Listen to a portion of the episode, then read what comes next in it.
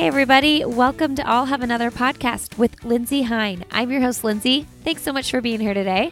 Today, you're listening to episode 159, and my guest is Stephanie Bruce. Stephanie has been on the podcast before. She was episode 130. I had her on right after she won the Peachtree 10K over the summer. And I'm honored to talk with her again. I've really gotten to know some of these NAZ Elite athletes and their coach Ben as well. And I was excited to get to chat with Stephanie after she had such a phenomenal fall. Steph was training for the New York City Marathon this year and she ran and placed 11th. She didn't quite have the race that she wanted to have. And she decided, what the heck? I'm going to pick myself up and I'm going to go for CIM. Well, at CIM, she placed second and ran a personal best in a time of 229.21. Now, the crazy thing about this record is that she turned it around. She ran this PR so quickly after New York, but it's also a record that she had held. So she broke a personal record that she had held since 2011 before she had both of her kids. So this was a long time coming and a really exciting time because it just proved how much more she has in her tank. In this episode, Steph and I get to talk about her decision, along with her coach, Ben Rosario, to go ahead and run CIM and what that looked like, how she felt during the race, what that turnaround was like coming off New York to CIM, and what her future goals are, what she's looking at in 2019. I felt this way the first time I talked to Steph, and I felt this way again after I talked to her this time. She has a really comforting, calming voice. Yeah, I know she's so fierce and fast when she competes, uh, but she's just that kind of person that you want to be friends with. I can feel that when I talk to her, that I would love to just sit down and have a glass of wine with her. I really hope you guys enjoyed this conversation with Steph. And before I get talking with Steph, I want to thank Coros for supporting this episode of the podcast. This is my new favorite watch, you guys.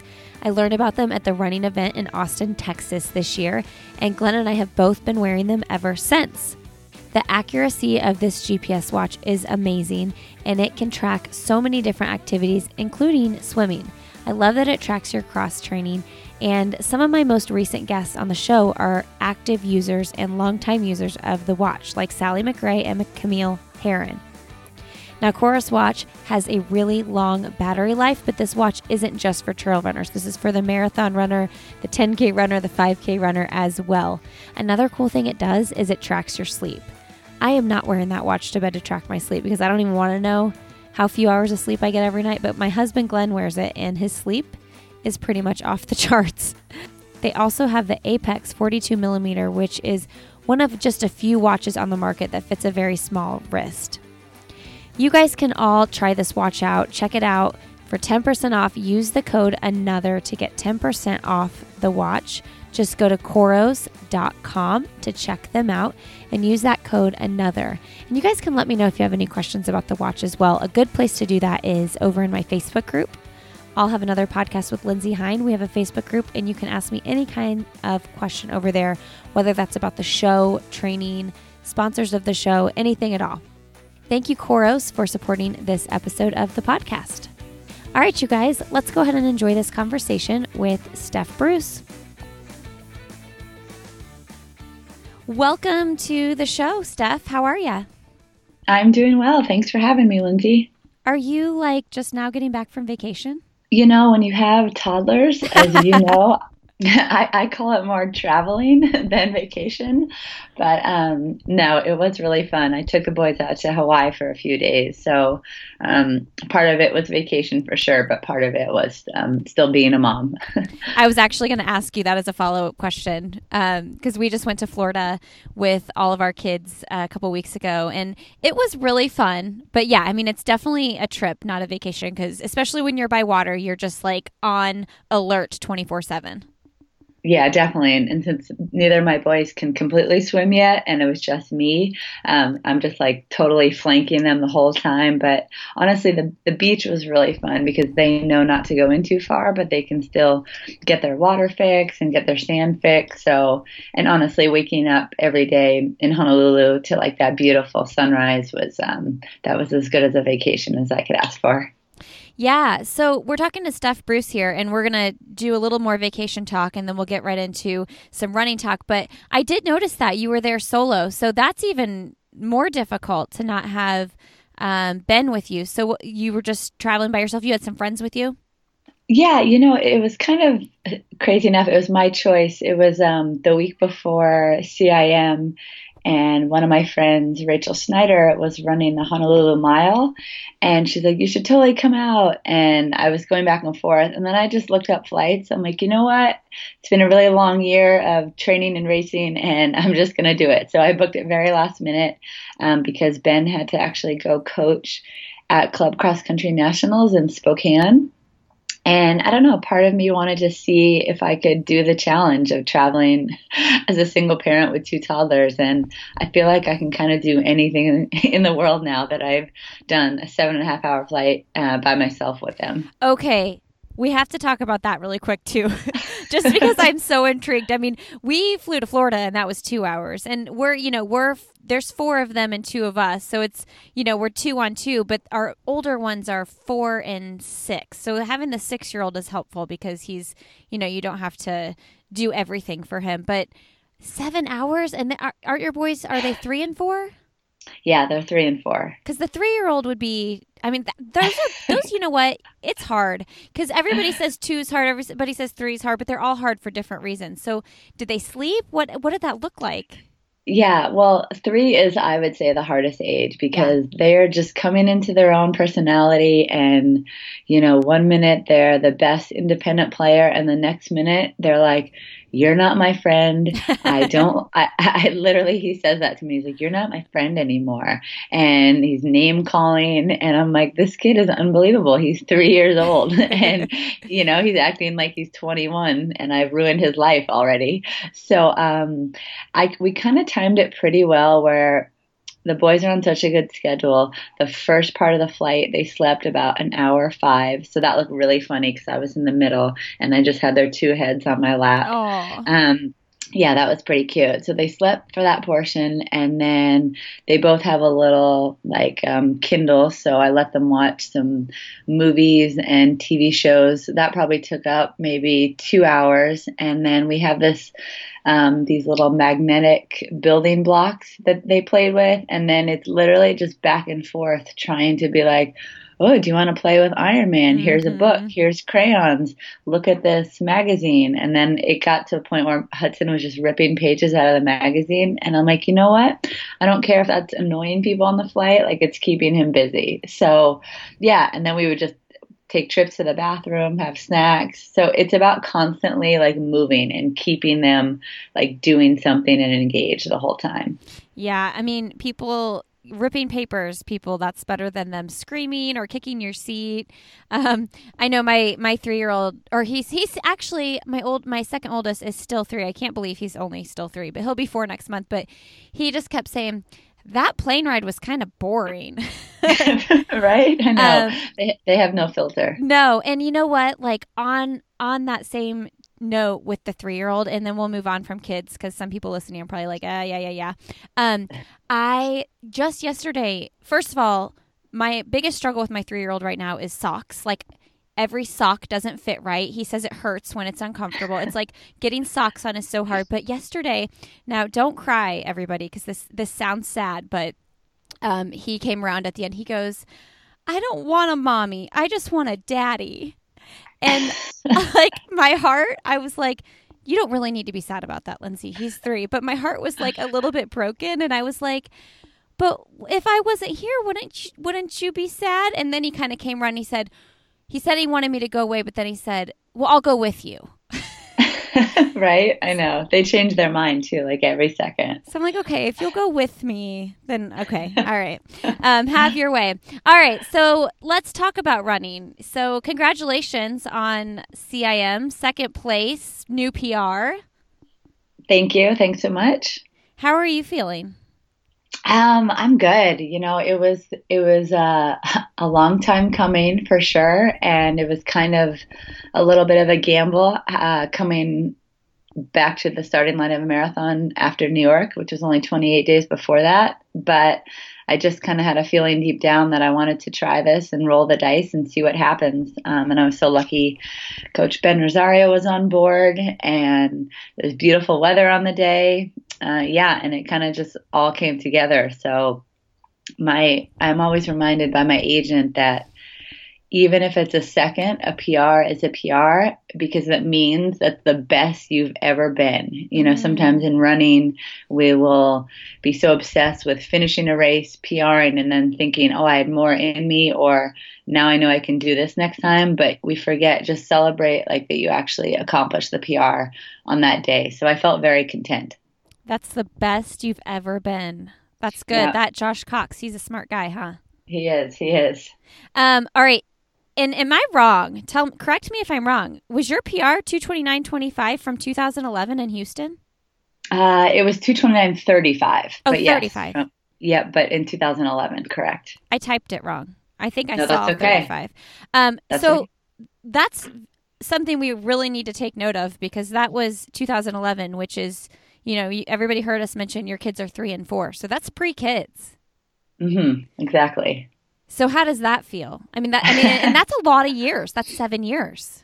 It is. Um, I don't know. That feels like the epitome of distance running because I've always said this: like everybody wants to be good yesterday, but you you just have to put in your time and realize that it can take quite a bit of patience. Um, a lot of ups and downs, which I've had, but I've kind of just always had that unwavering belief that it would come around and and be possible and and also realize I'm on like a different path than maybe some of my competitor professional athletes who maybe haven't had kids or their kids are older than mine.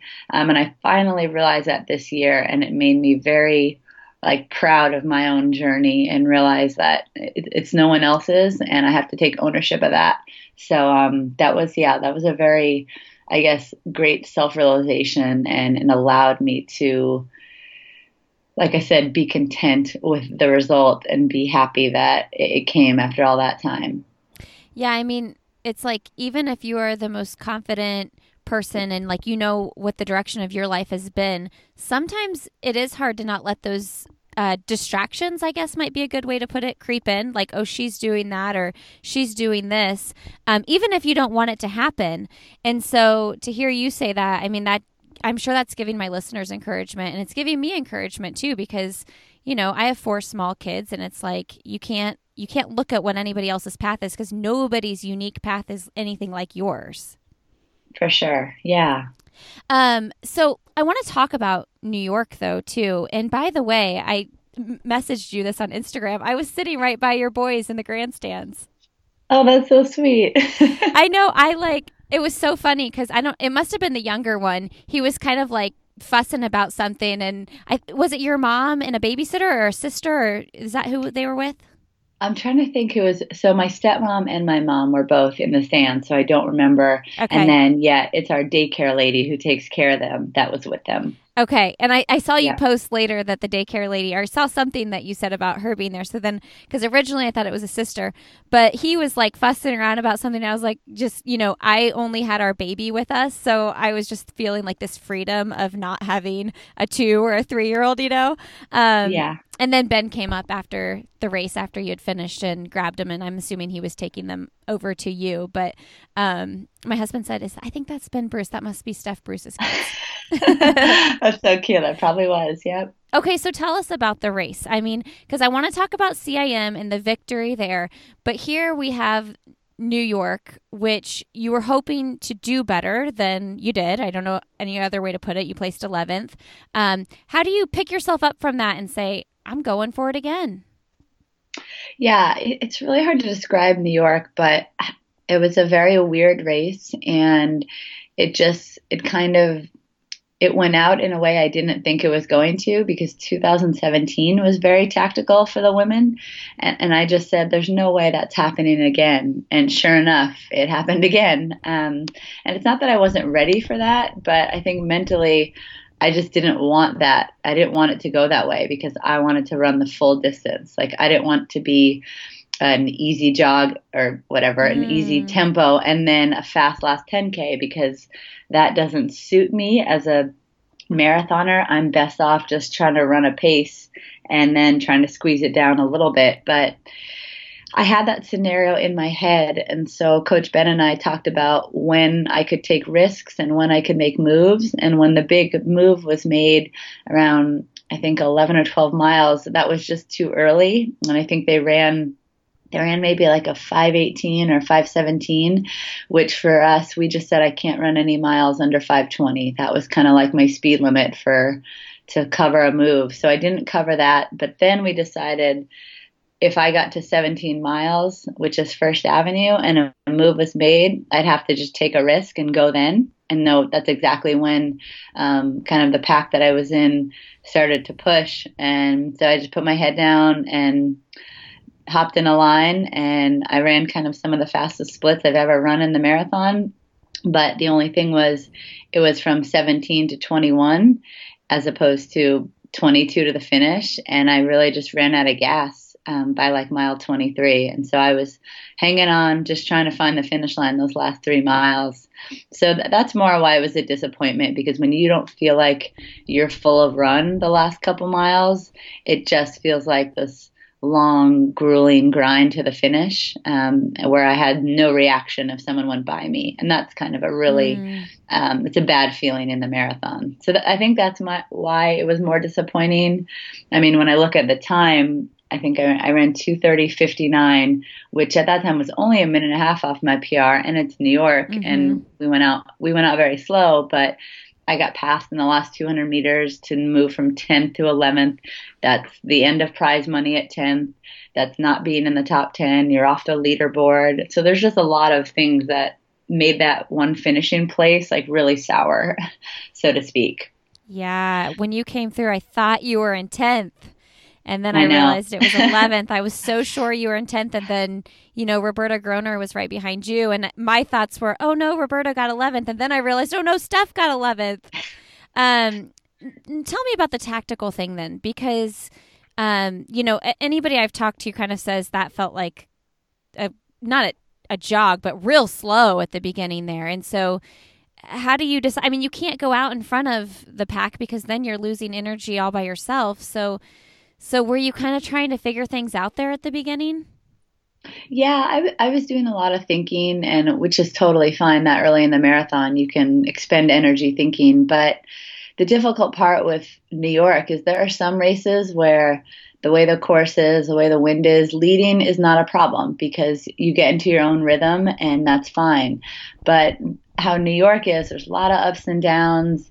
When you when we were heading north up the island, like there was quite a bit of headwind. So in that sense, leading didn't make sense, but also it's it can be very inefficient to do a lot of accordion change of pace, which is what we were doing. We'd run like a 545 and then we run a 605. And that just is not very comfortable way to run. Um, so it took me until about 10K to just realize, you know what, you're just going to have to sit in the pack and wait for the moves to be made. But the the other good thing is that's why you run New York because it's such a racer's course and it's not a time trial like London or Berlin, um, and it's a very good prep for the Olympic trials because it's going to be a lot of moves being made, a lot of decisions, and so you know hopefully I'm just building up a lot of practice for those those later races in my career. Yeah. Do you think the Olympic trials? Do you think about that? Like, are people going to be tactical? Tact- tactical, or do you think there's going to be people that are just I'm going out to win from the start? What do you think about how that race will play out? I mean, I'm sure there are a lot of different scenarios. I feel fortunate that we have the luxury of having, we'll have three women on the starting line. And so we will have our own race plan. Um, obviously, we all want to make the team ourselves, but you kind of have a little arsenal in your back back pocket, knowing there's three of you to execute maybe a race plan that other people don't know about. Ooh, so your teammates, you mean? Yes, exactly, Kellyn and Aliphine. So that's what's advantageous about it. But no, I don't on a daily basis think about what it's going to be like. You just kind of prepare yourself to be as fit as possible, and um, yeah, we we like to pick a race plan on our team and stick with it. So you finish New York. What are the feelings when you finish? And then like the next day and the next day and the next day? How do you how do you walk through that in your head?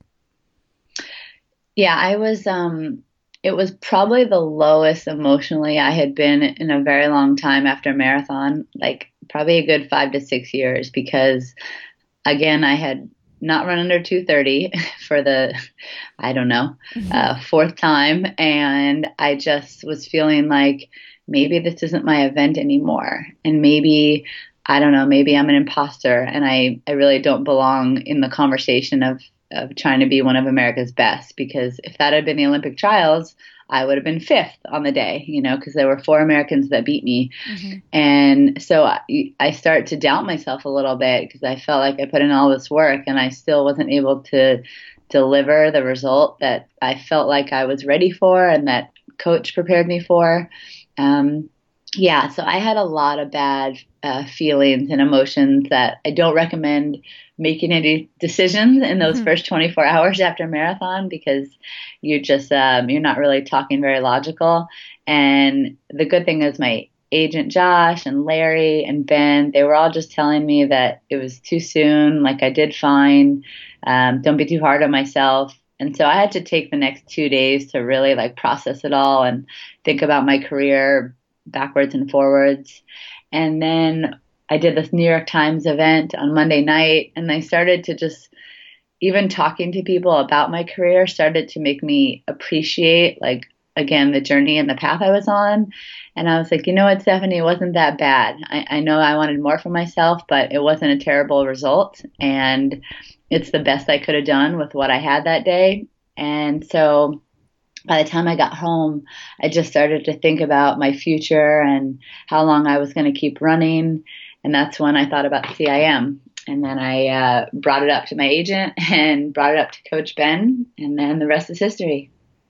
Yeah, it's it's how do you get from that, you know, the mindset that you were really feeling maybe I'm not cut out for this, and you, that imposter feeling that you're you're talking about. Um, people feel that in their jobs. You know, th- this is your job. Um, sometimes I feel like that in this this my job. I'm like, who am I to be, you know, talking to this person and what do I know? Um, but then you can really like if you talk to the right people and give yourself the right kind of pep talk, you can really get yourself in the frame of mind that says like, well, why not me? You know?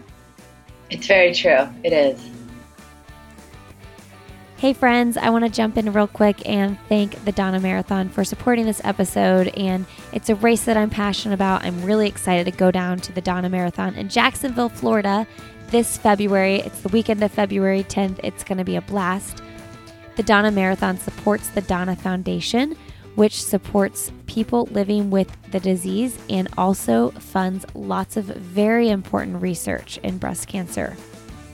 You guys may have heard the founder of the marathon and the foundation, Donna Deegan, on my podcast. If you have not listened to that episode, go back today and listen to it. It's episode 92.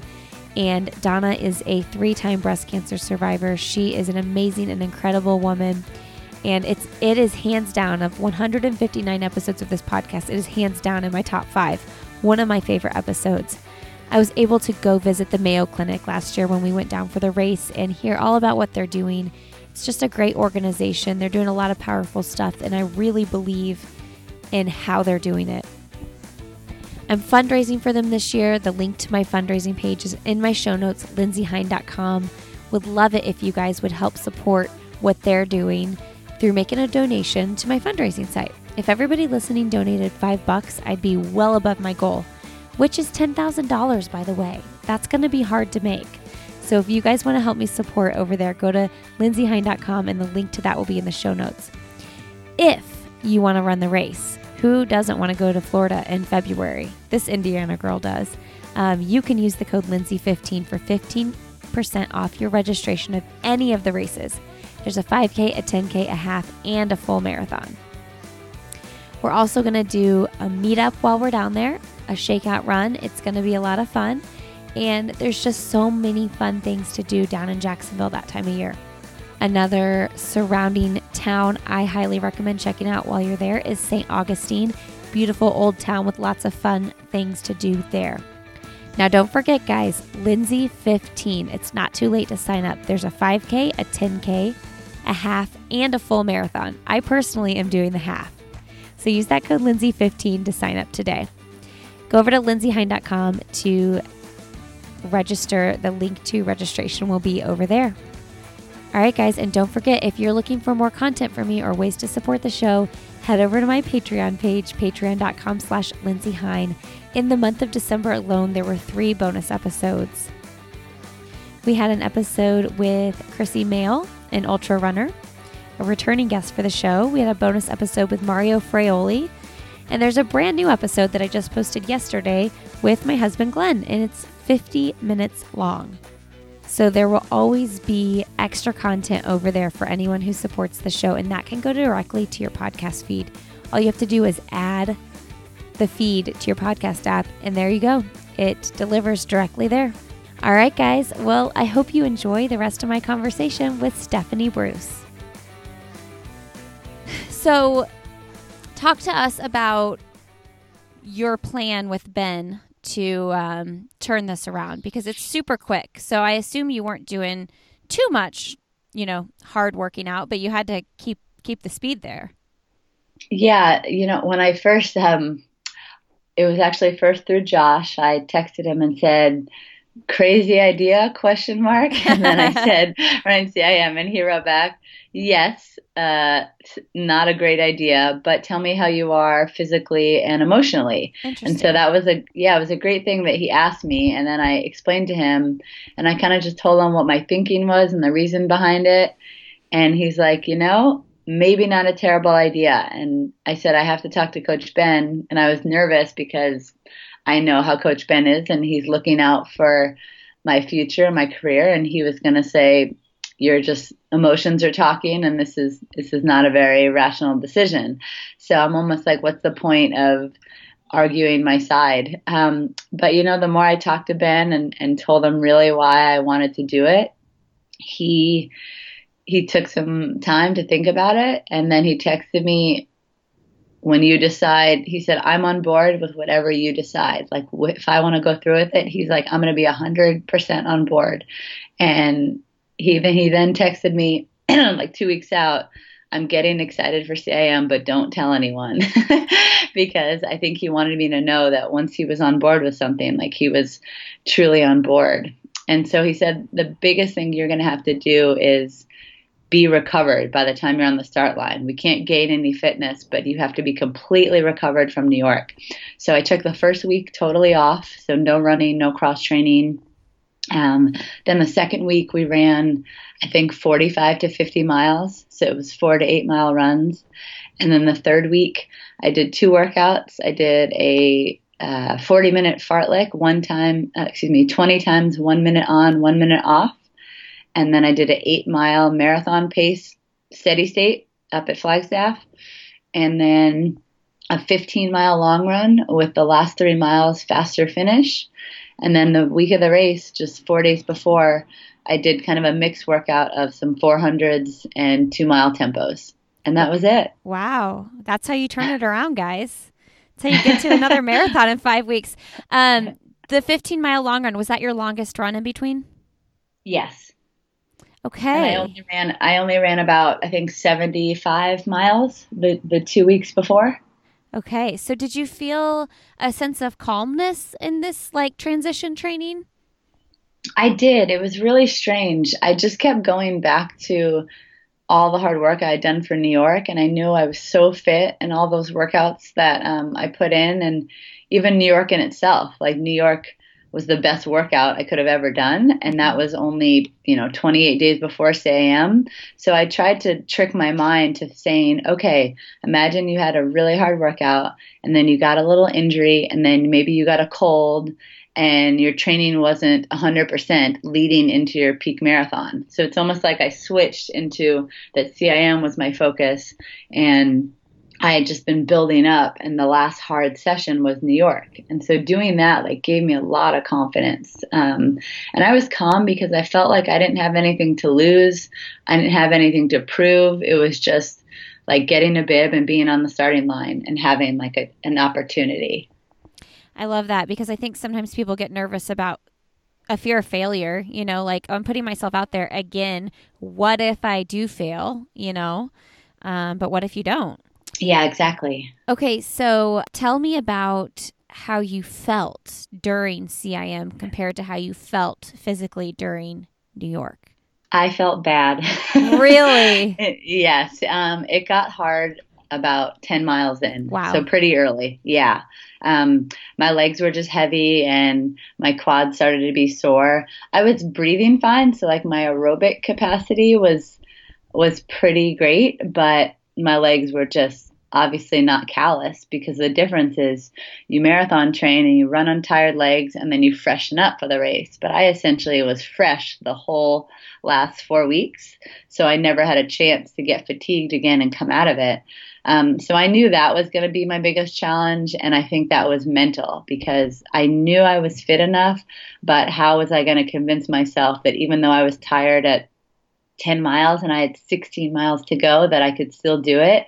And that's all I kept doing. I just kept playing mental games saying, like, just run another mile, you know, like get through the next aid station, whatever I needed to do to convince myself that I was going to be okay. Um, that's what I did. So it was probably one of the more um, mental marathons for me to run. Was um, was Emma Bates? Was she on your radar? She, yes, I mean she has had a great uh, college career. She's a ten-time All-American. She won NCAAs in the ten thousand when she was younger. Um, and then she really has had a great year starting from the 25K champs. And then this summer she had a couple great road races. And then I knew she was third at the US 20K and then third at the 10 mile champs. But she was right behind Molly Huddle and Sara Hall. So I knew her potential for the marathon was, was up there. But even though like I was trying to win the race, I couldn't win the race by doing what she did and mm. going out. I had to win the race by trying to run the pace we thought I could run. And if she was going to go out, maybe she'd come back to me, but she had herself a day and never came back. Um, so hats off to her. But I couldn't worry about trying to race her. I, I just had to race the marathon on that day. Well, and that's something that comes with your experience too. Because with Stephanie 10 years ago, would you, do you think you would have gone out and raced her?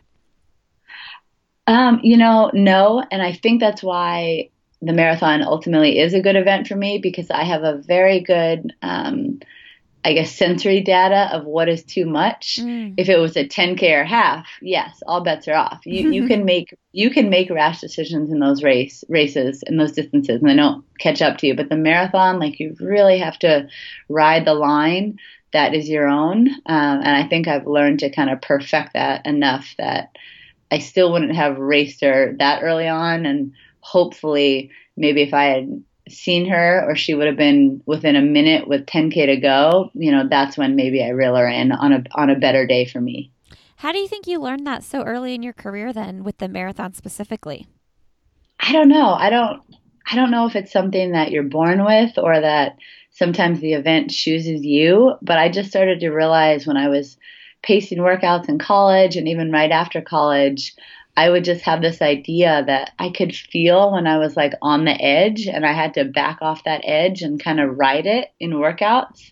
And I never went out too hard um, just because like I just knew I got this feedback that told me don't run any faster than this. And then what would happen is I'd be able to run that the whole time and then I would be able to close off those paces. So I kind of realized that was the best strategy for me to just listen to my body and in the marathon, it's so great. You cannot see someone for 10 miles. And then all of a sudden, if you start running a few seconds faster and they start running 10 to 20 seconds a mile slower, you make up that difference within two to three miles. Um, yeah, and so I just had races that like affirmed that for me and gave me great feedback that what I was doing was kind of the best for me. So 229.21. Now, the question I'm thinking about is what do you think? I mean, do you think you could have run faster at CIM had you not just ran New York? I know that seems like a silly question, but I'm just wondering.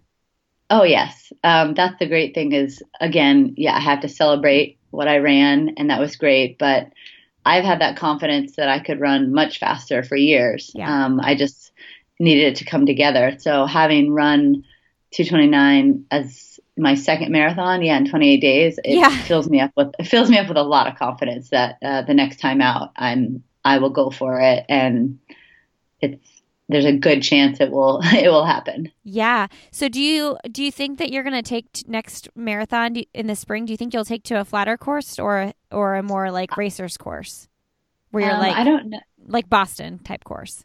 Yeah, I don't know my schedule yet, but I do not think I will run a spring. That was Oh, okay. kind of the yeah, that was kind of the point of running CIM. It's almost like we we got three marathons in in 2017, and so I probably will skip uh, a spring. Excuse me, of 2018. So I'll skip a spring. Well, would you skip a fall too though? Because that's coming into the trials. Um, no, I don't think so. If the timing works out, we'll do one because basically the conversation uh, we had with Coach Ben is I've tried to make the Olympic team uh, three times now and it hasn't worked. And just the way U.S. distance running is, I realize that there's a very good chance that I could run 225 on February 29th in 2020 and be fifth place Mhm. because it is so strong right now and I have to be okay that I could run the race of my life and still not make the team. And I do not want that to define my career because that's what it used to be, you know, built on. And so the whole point was there's so much I want to accomplish along the way. And up until that point, that I don't want to put all my eggs in that basket. Granted, that is the big goal, and I, I want to make the Olympic team, but I want to crush some other races and um, really try to accomplish some other things before that time. Wow, that seems like a very balanced and logical approach. I think that happens when you've been running for a decade, you know, and, and trying to go after these, these things and realize it takes a lot for it to all come together on one day. So you might as well give yourself chances in a lot of other areas. Yeah. Well, that'll be fun too because I it se- seems like a lot of people probably won't do a fall marathon. So that'll be interesting to see where you land there. Um, now, talk to me about Ben racing too because you guys both raced CIM. Yeah, it's funny. That was actually the plan for him the whole time. Um, and so when I decided I wanted to do it, the first thing I did have to ask him because I didn't want to all of a sudden like be like this was his race and then now I'm coming in because I was trying to help support him. But he was very much on board. He thought it was a great opportunity for me. Um, but unfortunately for him, he had a random parent accident where he was riding his bike with our four year old like three and a half weeks out and he was just making this little turn going up a hill and he was off balance whatever it was and he fell on his knee and it was so frustrating because it wasn't a running injury it was simply that and he missed a lot of training. Like he couldn't run on it for anywhere from like 10 days to two weeks total. Um, and so he just missed like the crucial part of callousing your legs for the marathon. So even though he was very mentally positive and trying to hope the years of his training would carry him through, you know, he got to 19 miles, I think at 216 pace, and then it just fell off. His wheels fell off very quickly. So it was a really unfortunate race for him. But um, he's glad that a year ago he had a broken pelvis, and now he was able to get through 20 miles at that level. Um, so he'll be back. But uh, yeah, it was kind of a mixed day for us. Yeah. Okay. So because he ran two twenty four, right? Correct. Yep. I was wondering when I looked it up. I was like, I have no idea because I don't I don't follow men's running like I follow women's running. Maybe I should, uh, but I like, I have no idea what he was actually in shape for or trying to do. At that point, he was probably thinking, well, at least if Steph passes me, I can cheer her on. right. I know. No, he, with all his other PRs, I mean, he's run 1330 in the 5K, he's run 6230 in the half. So all times that point to him having Yeah. the potential of running 215 or better. Um, and I think he was going out to try to run in that 215, 214 area. But with the marathon, you just can't, you can't get away with missing training. And unfortunately, he just missed too much. Yeah, that's rough. Okay, so what is 2019? Well, we talked about this a little bit, but when you talk about taking the marathon off for the spring, what what's on your mind? What are you thinking you might do? You know, there's there's so many opportunities in the spring. Like we have a ton of road races, a ton of U.S. championships. Uh, there's cross country, there's track. So we're gonna just take a look and really try to mix it up in a bunch of different distances, like the 5K up to the half. Um, we're gonna get back on the track. I haven't run a 5,000 in oh gosh seven or eight years, so we're hoping to run a 5K on the track, um, and then possibly trying to run the 10,000 at USA's um, and qualify for the world team. And so that championships is at the end of July. So I think that would determine my fall marathon a lot. But yeah, we're just going to try to mix it up in all the shorter stuff and really learn racing again, racing people, um, kind of put away time and the clock and yeah, just get after it a little bit. Yeah, you know, I interviewed Ben and we talked about that a little bit, like him having you guys do some of the shorter races. Now, what is your 5K PR? It's it's very funny for me. Um, it's fifteen forty nine. Okay. But at, at USA's last year on the track in the ten k, that was my second five k. Oh, so really? basically, yeah. So I, I ran, I think sixteen. Gosh, what was it? Maybe sixteen twenty something the first five k, and then 15, 1550 or forty nine high is what I closed in. Okay, so does that uh, obviously you're going to go for a 5k PR even though you said you're out there to race like you can't not go for a PR, right? For sure, absolutely. I think it's just we're more not like married to a certain number. It's yeah. more just a race and see if the time comes. Yeah. And now, what does training look like with your group as far as like, um, will you be with Kellyn and Aliphine and um, any of the other girls? Are you guys going to be doing a lot of training together? I think in the initial early 2019, I'll be with a lot of the younger gals, which will be really fun because, um, yeah, they just have this like hunger for all the new stuff and uh, a little bit of naivety about them, which I love. And so, yeah, Coach Ben's going to match me up with them. And then, depending on what marathons Aliphine and Kellyn run, because I think they'll be running springs, I might not match up a ton with them, but I mean, we meet every day, so we all do easy runs together, long runs together. Um, and then just knowing how I am, he'll probably throw me in with some of their long workouts. Okay, you meet up every single day, seven days a every week? Every day, yep. Yep, uh, six days a week. Six days a week. You do Sunday, Sundays yep. off? It depends. If uh, if we have a the way our schedule is, sometimes we have a long run workout Saturday, sometimes Sunday. So whatever day we don't have that is our day off from meeting. Okay, so tell me what it's like being like the word that comes to mind is like mama Steph. Like if you're running with all the like young gals and you have two kids, like is that do you feel a little bit of a mentorship role for them? I think so. You know, and sometimes I have to check myself and be like, are you trying to give too much advice or mm-hmm. are you mm-hmm. trying to you know and so i'll sit back a little bit but it's hard because i i just want them to figure it out earlier than maybe i did or you know i want them to not have to make mistakes.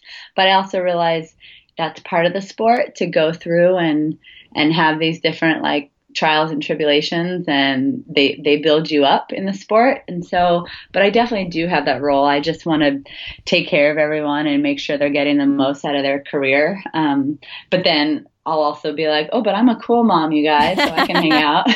so I go back and forth. I was just thinking about that today because my babysitter that came is only 19, and I was like, ooh, I'm 35. I'm going to be like double her. I'm like almost double her age.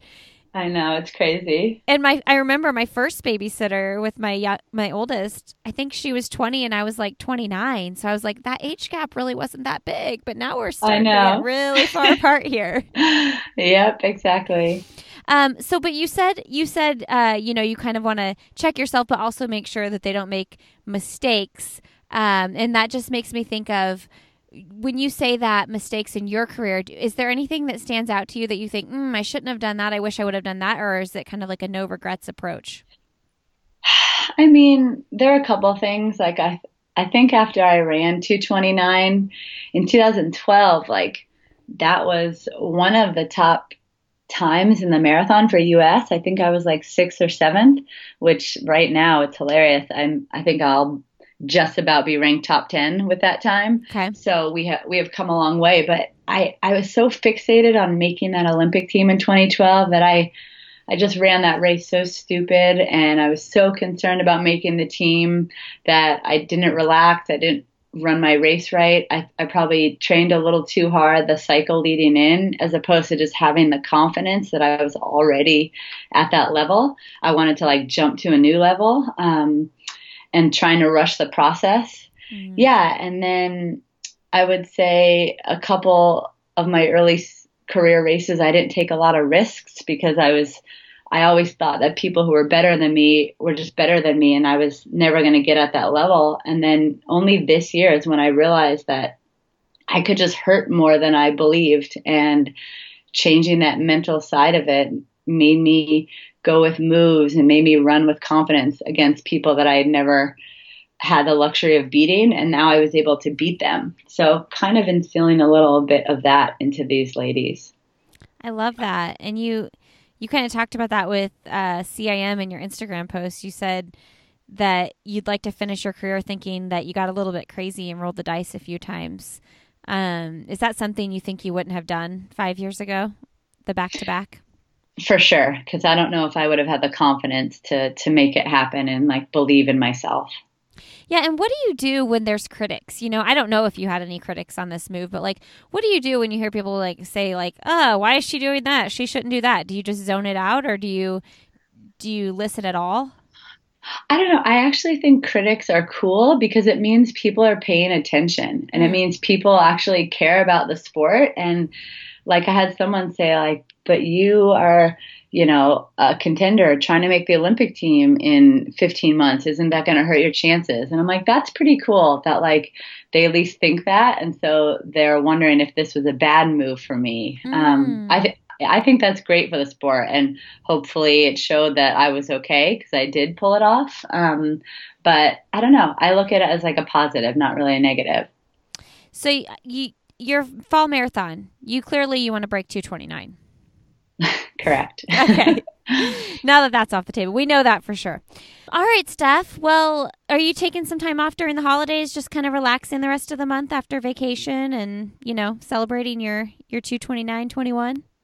Yeah, it's been really nice. I haven't run a step since CIM, and nice. we usually, yeah, we try to take off at least two weeks, and I'm sure I'll be very slow to get back into it.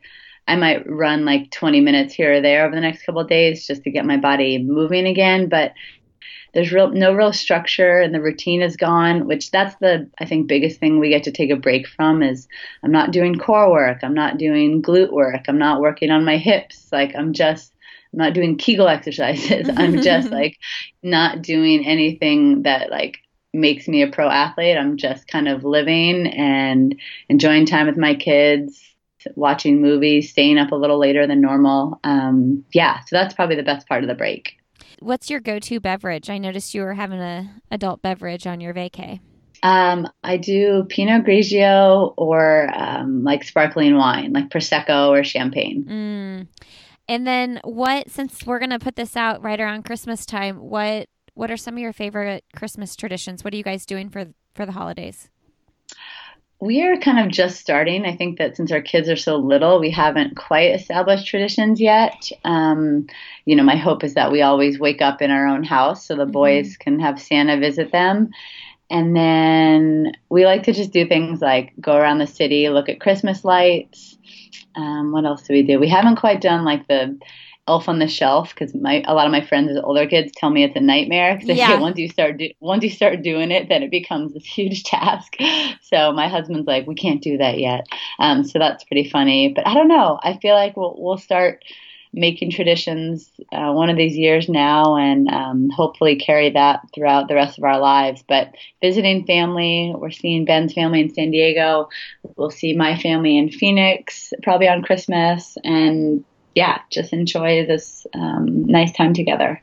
I have not. I have also not done the Elf on the Shelf, and my oldest is six, and I don't think we're gonna do it. And I, he, he, we have a little guy. Somebody gave it to us, and we've never used it in that way. We just like have it, and so I, he doesn't really hear us talk about his friends talking about it. So I'm like, I'm just not gonna do it or say anything about it and keep it away because it does seem like sort of a headache. But I also hear people say it's a lot of fun too. I know. I'm torn. All right, Steph. Well, you enjoy the rest of your break, and congratulations again on the PR and you know overcoming the New York thing. I mean, I I always just feel like there's a lesson from every marathon. There's something emotionally, physically, something we take from it, and clearly, you had something to take from that. Thanks so much. Bye. Bye. All right, everybody. Thanks so much for tuning in today. Thanks, Steph, for coming on the show and sharing your journey from the New York City Marathon to CM to what your future goals are. It was so fun talking to you, per usual. Hey guys, you can follow me on Instagram. I'm Lindsey Hein626.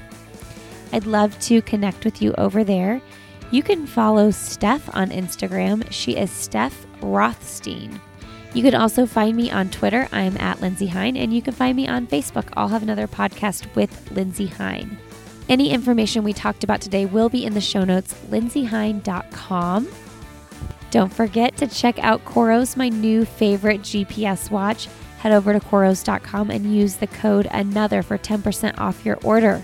And get signed up for that Donna Marathon. It's going to be so much fun. There's a 5K, a 10K, a half, and a full. You could use the code Lindsey15 to get 15% off your registration. All right, guys, I hope you had a Merry Christmas, Happy Holidays, and I'm looking forward to a lot of exciting things in 2019. Thanks for sticking around and listening to my show this past year. I've had so much fun growing with you and getting to know so many of you. Have a great Friday. Have a great rest of your weekend. And as always, I'll see you next Friday.